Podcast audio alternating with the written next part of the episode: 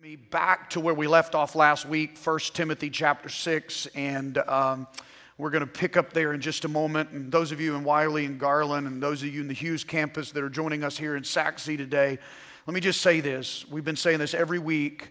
Our, our focus is not to create guilt in you. I'm comparing our status in the world to the globe. And we just crossed 8 billion people on the planet this last week and uh, there are about you know, a few hundred million here in the US, but it's a small sampling, and yet we compare all of ourselves to an American model when we're a very small sampling of the global population. And if we really want to compare ourselves to the human experience, we need to do it globally.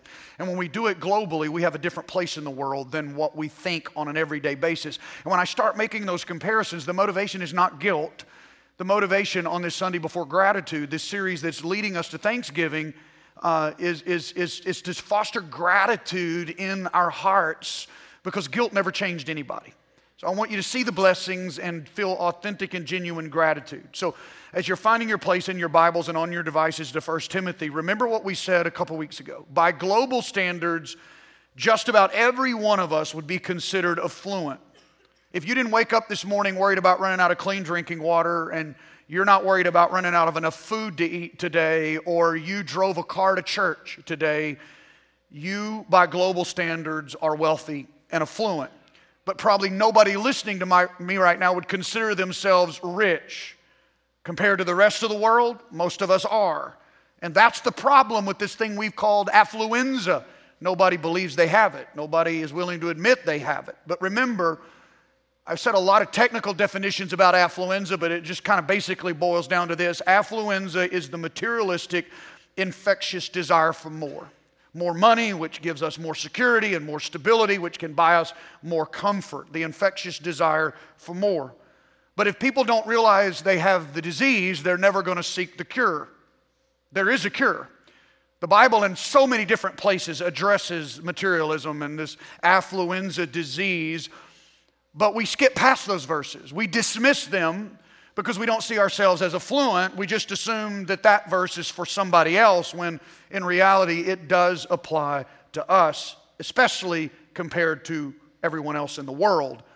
In 1 Timothy 6, the Apostle Paul is telling a young pastor named Timothy how to encourage the affluent people in his church encourage them toward spiritual maturity. So he singles out some things that affluent people need to hear, and he says, Tell this to the people in your church.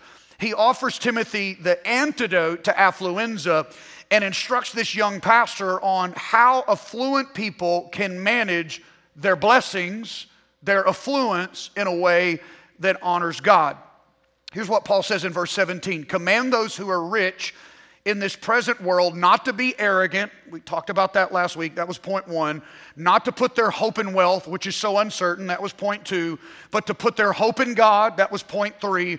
Who richly provides us with everything for our enjoyment. That was point four. So here was the summation of last week. Don't be arrogant. Don't put your hope in wealth. Put your hope in God who richly provides. So obviously the conversation is about where we put our hope. So we used this phrase last week, the migration of hope. And that's an important phrase that I want you to hold on to again today because in our materialistic culture, if we're not careful, our hope and our trust, our dependence, our source of security will migrate away from God and we'll end up placing it in our assets. The more affluent we are, the more intentional we have to become in guarding against the migration of our hope. So we left here last week making a declaration that would help us guard our hope from migrating away from God into stuff. And we declared this when we left I will not place my hope in riches, but in Him who richly provides. Right out of 1 Timothy 6 17. So why trust the gift when you can have constant hope in the gift giver? So we left off last week asking the question in a culture of rabid materialism, okay? When so many of us are infected with affluenza, what else can we do to keep our hope from migrating? And if we realize in an honest assessment of our life that our hope has already started migrating, how do I get my hope back and then give it to God? Paul answers that question clearly in the very next verse, verse 18, and we're to look at it. But before I read it, before I go on, let me give you a word of caution because I know everybody listening to me right now is not a Christian or at least not a committed Christian. And so if some, some people are listening to me don't even like church, and, and, and you're a person maybe that thinks all the church wants is your money, or maybe you're a church person and you're uncomfortable with conversations like what we're about to have. Let me just challenge you hang with me because I promise you today, I, I'm not talking about the church. I'm not talking about giving your money to the church. There's not going to be a bait and switch at the end of this service. I'm not going to take an offering. We're not launching some time a giving campaign. We're talking about how to keep our hope from migrating toward the uncertainty of wealth. We're talking about how to overcome the tug of materialism and selfishness in our hearts. And we're talking about how to manage God's blessings in our life in a way that serves people and honors God. And Paul tells us how to do that clearly in verse 18. He's got a to do list, and we're going to walk through each of them. Here's the first one Command them, he's telling, command the affluent people in your church, Timothy, command them to do good. Now, what, what I want you to notice is he doesn't command them to be good. He commands them to do good. All Christians, rich, poor, in between, everybody, they're commanded to be good. So He's not commanding them to be good. He's, we're all commanded to be good. He's commanding this group of people to do good. Remember, he's talking specifically to affluent people here. Rich Christians, middle income Christians, uh, every Christian, we're all called to do good at a certain level. We're supposed to be good, we're supposed to do good. But you can tell by Paul's comments, he's asking us to do more than an average level of good. And he makes this clear in the very next phrase. He says, Command them to do good, to be rich in good deeds. In other words, don't just be an average do gooder, be an above average do gooder. Because the more you've been blessed with and the more you have, the more opportunity you have to do good for others. Let me say it another way if you have more than many, you have more opportunity than many to do good. But let me tell you why that's hard for most Americans. The more affluent you are, the more discretionary time you have. The more time you have, the more options you have. And we wind up spending all of those options in our discretionary time on us. Our time gets eaten up with self interest. Now, hear me. There's nothing wrong with enjoying your free time with hobbies and self interest and recreation and all that. Don't, don't misunderstand what I'm saying. But the Apostle Paul is warning those of us who have discretionary time and money, those resources in our life, he's saying, as your wealth increases, your opportunities are going to increase. And if you're not careful, your self interest are going to eat up all your time and all your money. And you're going to consume your time serving personal wants and needs instead of serving the interest of God and other people. And we said this back a couple weeks ago in week one. We're so blessed in this country that most of us only have to work five or six days a week to have seven days of food and shelter. And much of the world's population can't imagine that. Being able to work five days a week and having enough food and shelter to last seven days. And what would be even more astounding to the rest of the world's population is that in this country, there may be four or five people living in one house, and that house only sends one wage earner into the workforce to work five days, and that one wage earner makes enough money to provide enough food and shelter for everybody living in that house. Hundreds and hundreds of millions of people in our world would find that unbelievable. We take our blessings for granted. Remember, the goal isn't guilt, it's gratitude for what we overlook every day in our life. Be grateful. Many of us think, for some, because we live in this country and it's even possible in us, this country, we feel like that somebody owes us a two day weekend. We just feel that way, okay? Because we're, we're expecting discretionary time. But get this if you work 60 hours a week and sleep eight hours a night, and I can tell by scanning this room, all y'all didn't get eight hours of sleep last night, but I, so neither did I, all right? I get that. But we got to pick a number, and they tell us we're supposed to get eight, so let's use eight. All right, so if you work 60 hours a week and you got eight hours of sleep every night, that means you still have every week 52 hours to do whatever you want to do. Most of the people in the world can't imagine that much discretionary time. And I know you're sitting here thinking, but, but I'm busy, Pastor, and so am I. We're all busy. But a lot of us are so busy because we filled our discretionary time with stuff, stuff that's not honoring God and serving other people. So let me tell you something we already know. We all tend to waste whatever we have extra of. Whether it's the clothes in your closet you haven't worn in years, or it's the freezer burned food in the deep freeze in your garage, or it's the money left over after the bills are paid. If we're not intentional, we end up wasting the extra. And Paul's point here is tell affluent people to pay attention to their extra. He's saying, those of us that have extra have extra responsibilities. And he's saying, I don't want you to be average in doing good. I want you to be rich in good deeds because the more blessed and affluent you are, the more opportunity you're going to have to do good for God and others. But those with affluenza end up spending all their time and resources on themselves, and they, they never really manage God's blessings in their life in a way that honors God because the underlying assumption in their life, all of these things in my life are for my own personal consumption. We're going to talk about that more next week. It's the, the consumption assumption, okay? Jesus does a parable on that. We're going to talk about that. But Paul goes on in verse 18 command them to do good, to be rich in good deeds, and to be generous and willing to share.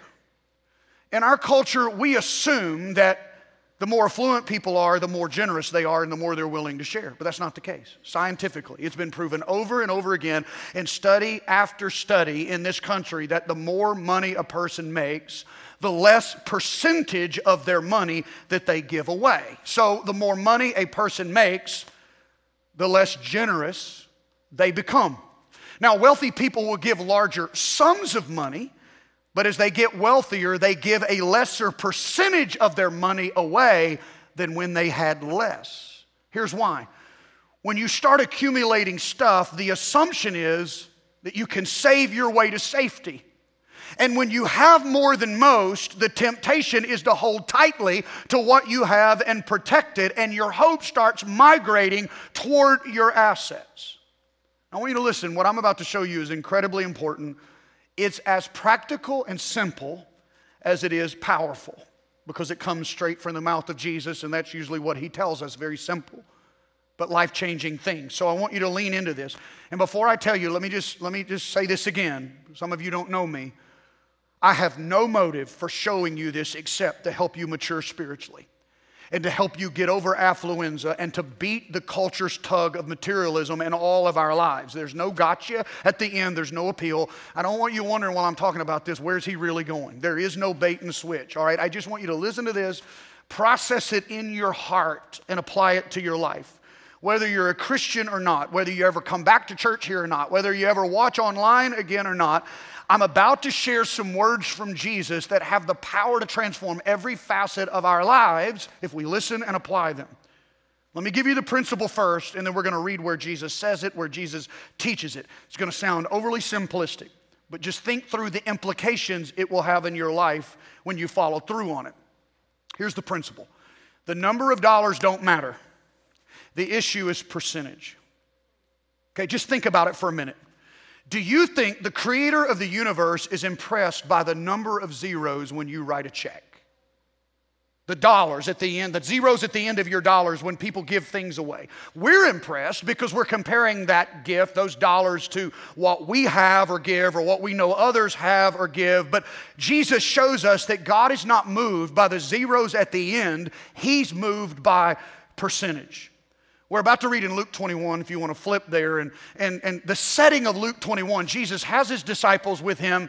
He wants to give these men, he's about to entrust the ministry to, uh, to, he's giving them a leadership lesson. So they go to the temple, and the way alms and offerings were collected in that day, people could see what you gave. I mean, there's these receptacles, and when you put it in, if you were watching, you could see whether it was a large offering or a small offering. Jesus gathers his guys together and he says, Hey, I want to show you something. I want you to watch people putting in their offering, okay? It says this in verse 1, Luke 21.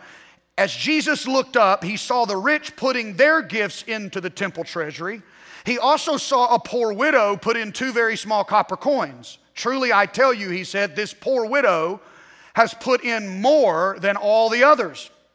All these people gave their gifts out of their wealth, but she gave out of her poverty. She, out of her poverty, put in all she had to live on. people were known to watch this moment, and because of that, the rich often came and gave large amounts in order to be seen. It made them feel good about being generous, and it made them feel good that they were being noticed by others. But here's this poor widow. She comes by and drops in two small copper coins. If you grew up in church, you heard those coins referred to as mites. And the King James Version of the Bible calls them mites. And we call this passage the story about the widow's mite. That's a King James word. But when Jesus was teaching this, he actually used another word that reveals culturally just how small this gift was. It was the smallest currency known in Palestine in that day and time. It was so small, there was no Greek or Roman currency equivalent. It was so small, it was almost unmeasurable. So this poor widow takes these two copper coins that would have been so worthless in her day most people would have seen them in the dirt and not even bothered to stoop over and pick them up, and she gives those two coins as an offering to God. Now, just to give you an idea of how small her offering was, it was one 128th of a denarius. So that's a fraction, one on top of 128. One 128th of a denarius. A denarius was a day's wage. Okay, so if you do the math, her gift would have been the equivalent of giving six minutes of one day's work. But here's the key it's all she had. Listen, I don't care if you hear anything else I say today, pay attention to this. Pay attention to what Jesus says here about her gift and let it get immersed into the way you think about your time and your money. He said to his disciples as they watched this unfold, Truly I tell you, this poor widow has put in more than all the others. Everybody say more. How could she have put in more?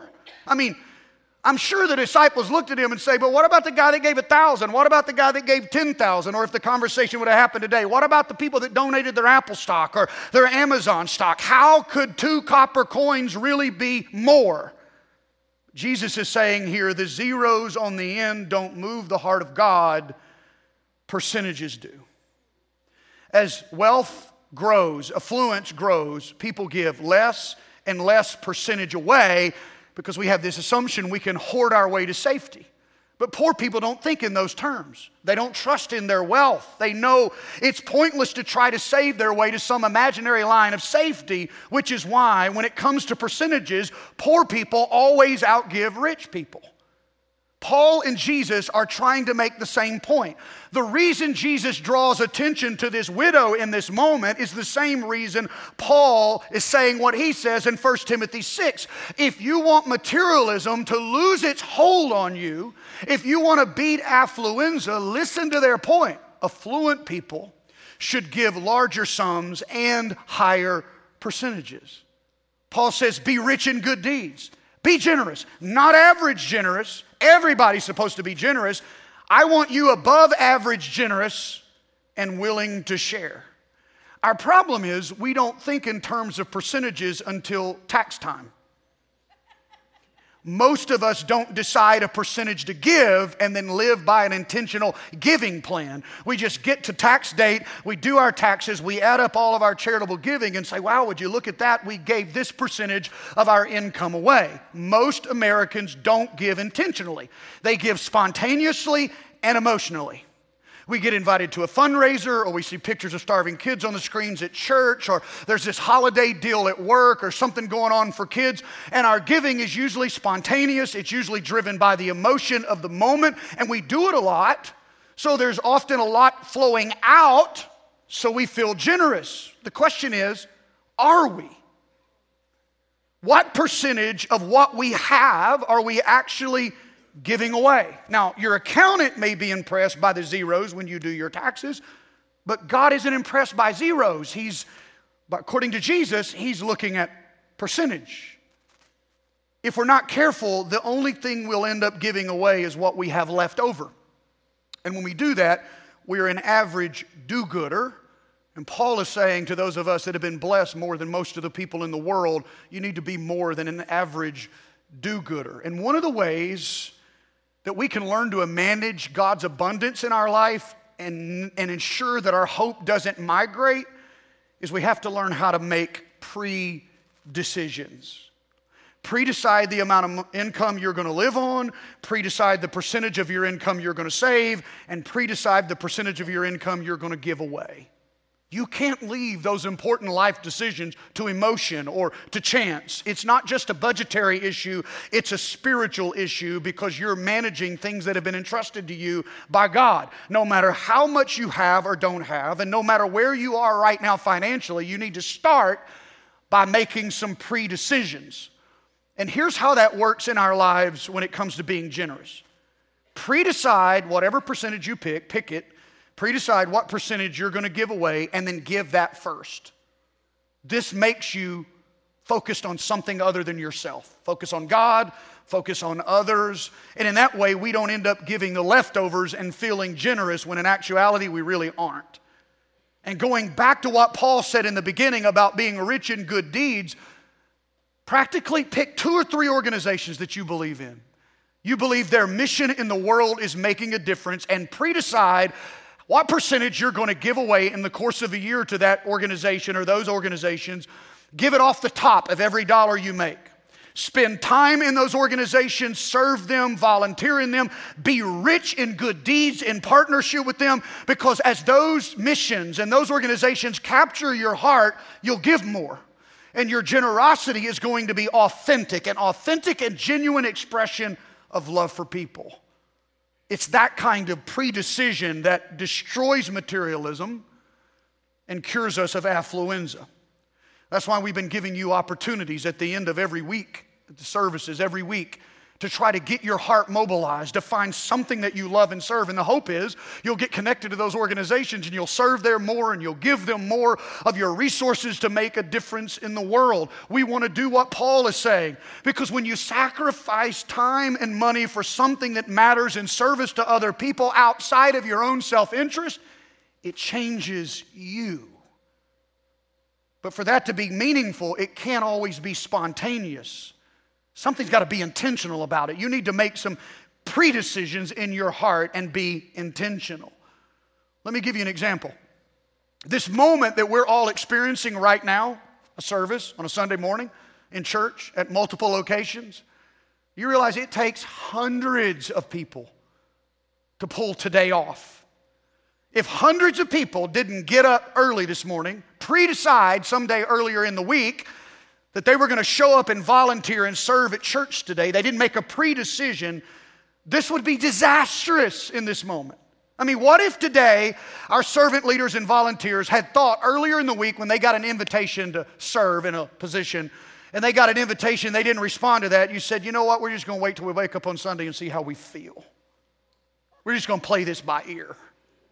We're going to see if the emotion is there on Sunday, and then if we do. No, they made pre decisions. If they didn't make pre decisions to say, Yes, I'll be there, I'll serve God and other people, then this would be a disaster. We are blessed as a church every week because hundreds of people come early, stay late, making pre decisions to serve God in you. And it's their pre decision that makes it work.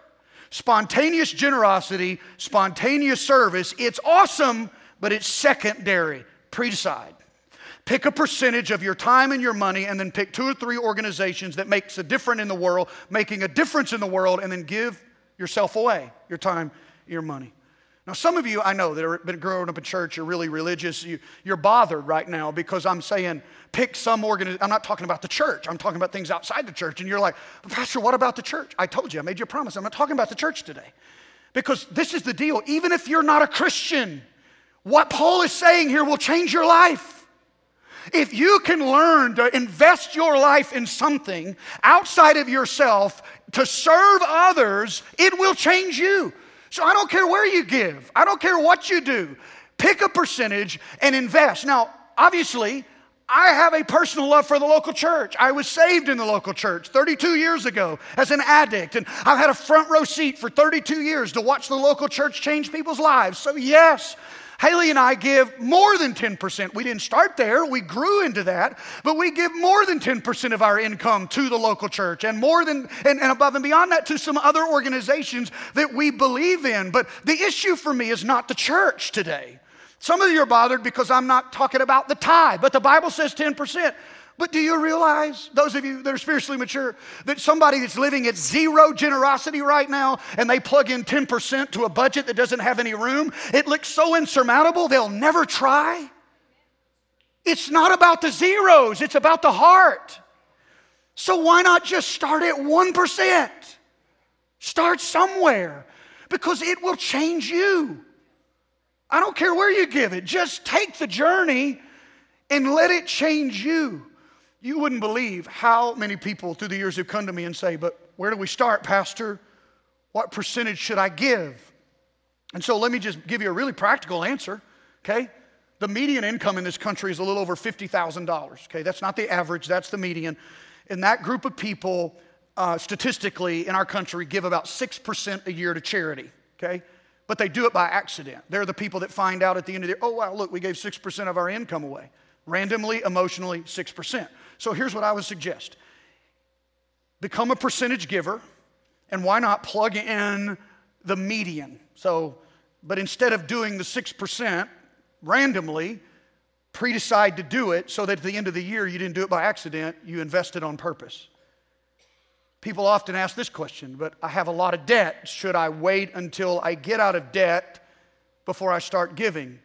And my answer to that is no, and let me tell you why. I understand the burden. But I'm going to tell you why. I've seen it happen so many times how this changes people's life. When you start giving, I don't care if it's a fraction of a percent, you make a decision and you start sacrificing and being generous towards God and other people, it redirects your heart. Because where your treasure is, there your heart will be. So here's what happens when an individual pre-decides something in their heart about their finances. When you give first, off the top, you save better, and then you begin to spend less and you start realizing what a demon debt can be in your life. And all of a sudden, you realize that your debt is keeping you from putting money where your heart really is. And suddenly, there's a motivation to live more responsibly in every area of your life and finances. And you start feeling compelled to reorder your financial world so you can invest in things that matter to you. Generosity reorders your heart in a way that changes the way you tolerate debt. Let's finish today by listening to what Paul said all together, his to do list, all right? Command them to do good, not be good. All of us are commanded to, to, to, to be good, but he said, do good. And then he says, be rich in good deeds. I, I don't want you to be average. If God has blessed you and you're fluent, and we are as Americans, I want you to be rich. I want you to excel in this thing and to be generous and willing to share because it'll change you. It'll change the world, but it'll change you. Here's what Paul is saying if affluent people want to keep their hope from migrating, we need to do more, we need to give more, and we need to pre decide. Because if we don't pre decide, we're going to get swept away in the current of a materialistic culture that is fighting against everything I'm telling you right now, okay? We have to pre decide. Can you imagine what would happen in our communities? What would happen in our country? If every person who claimed Jesus Christ as Lord would actually start living by Paul's advice and Jesus' advice. It would change, you know, if you Google, um, what do you think about Jesus? It's pretty good stuff. If you Google, what do you think about Christians? Boy, don't read that. That's not, that's not good stuff, okay? You realize if we started living this way, we started living this way, like really, took Paul's advice and Jesus' advice and started living this way, giving ourselves away, loving people, uh, reordering our lives, inconveniencing ourselves. It, it would change the face of Christianity. It would change the perception that people have about our faith. And that's Paul's point. That's Jesus' point. The entire reputation of our faith would be changed in this country. Let me just leave you with this little last example, just in case you're there. Um, I didn't even know they were going to be in the first service. They were, and they came and talked to me at the end, tearful at what God has done in their life. But like, it's been almost 15 years ago. A middle aged couple in our church came to me uh, 15 years ago. I was 33, you know, I was a lot younger than them. And um, they said, Pastor, we need to confess something. We're struggling. She said, I'm a pastor's daughter. I grew up, I know, I know about generosity. I grew up practicing tithing and giving. And she said, but somewhere along the way we stopped. We started taking that, we quit budgeting and buying stuff we wanted, and then we got some American idea in our head and we bought things we couldn't afford and we borrowed our way into an American dream and now we're upside down pretty bad. God's convicted us. We need to get our lives in order. We want to, we want to learn how to give again. Can you help us? I'm going to tell you why it mattered to them so much. They expected me to legalistically say, if you don't give 10%, you're not honoring God. And that's not what I said. I said, look, giving is not an option because, because it changes you.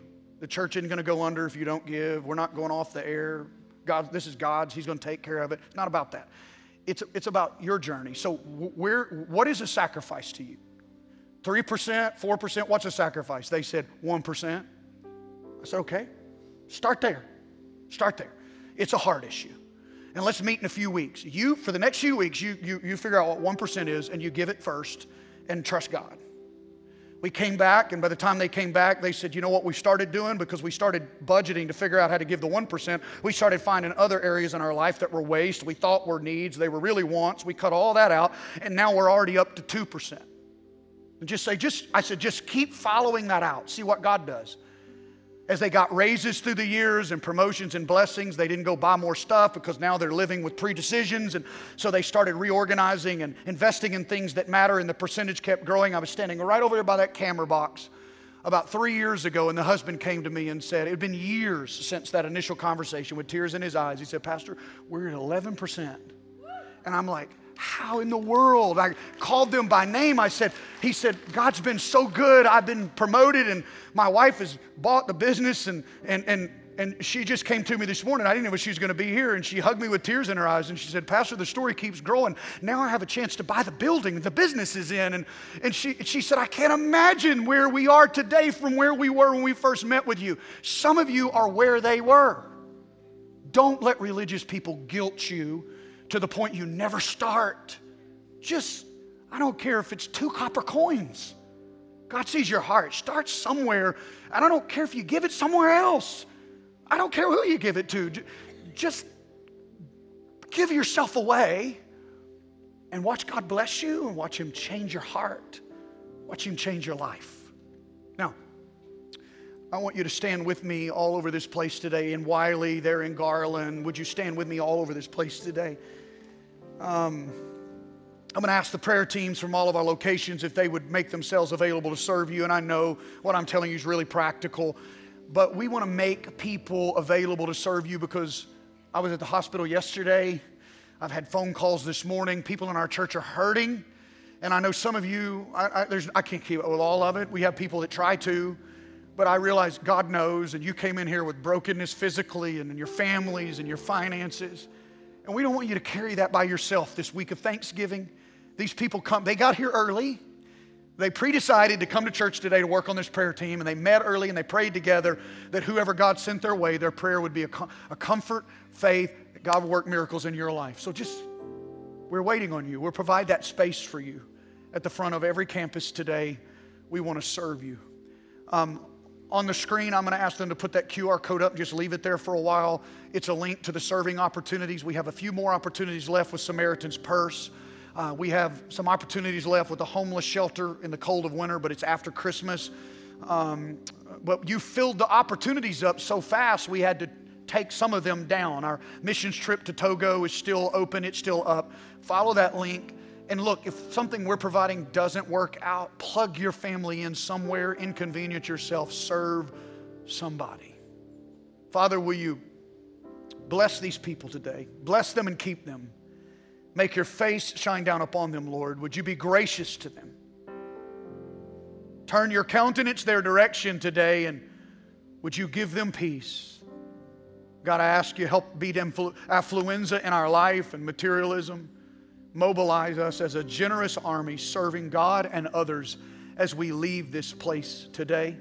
We ask this in Jesus' name. Amen and amen. These altars are open today. God bless you.